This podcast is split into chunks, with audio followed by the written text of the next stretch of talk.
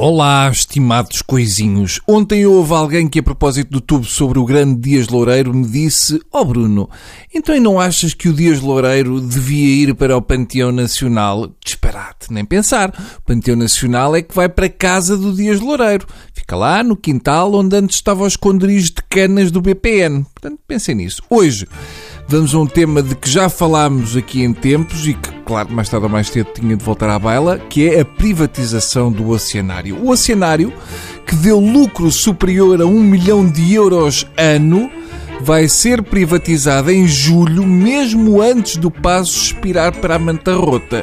E quem é um dos candidatos? O Ping Doce. Portanto, vamos ter filetes de peixe-lua no sítio do costume.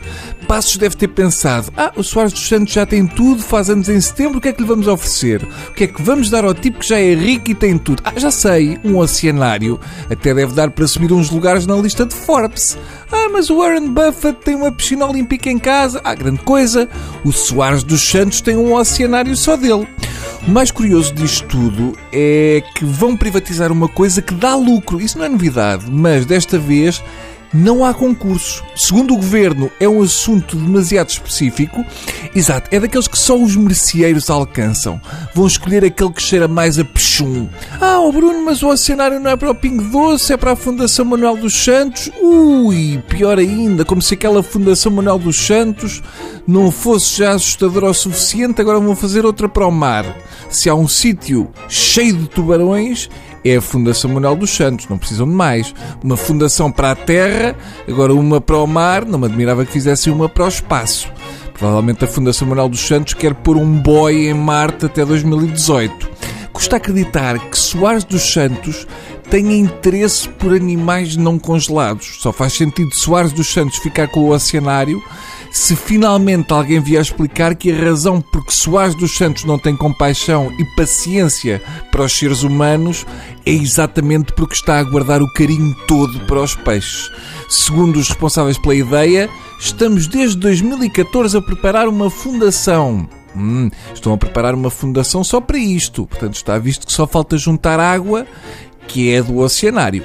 Dizem eles que a Fundação dos Oceanos quer o oceanário por motivos de missão patriótica não movida pela prossecução de lucros. Hum, deixa cá ver se eu percebi.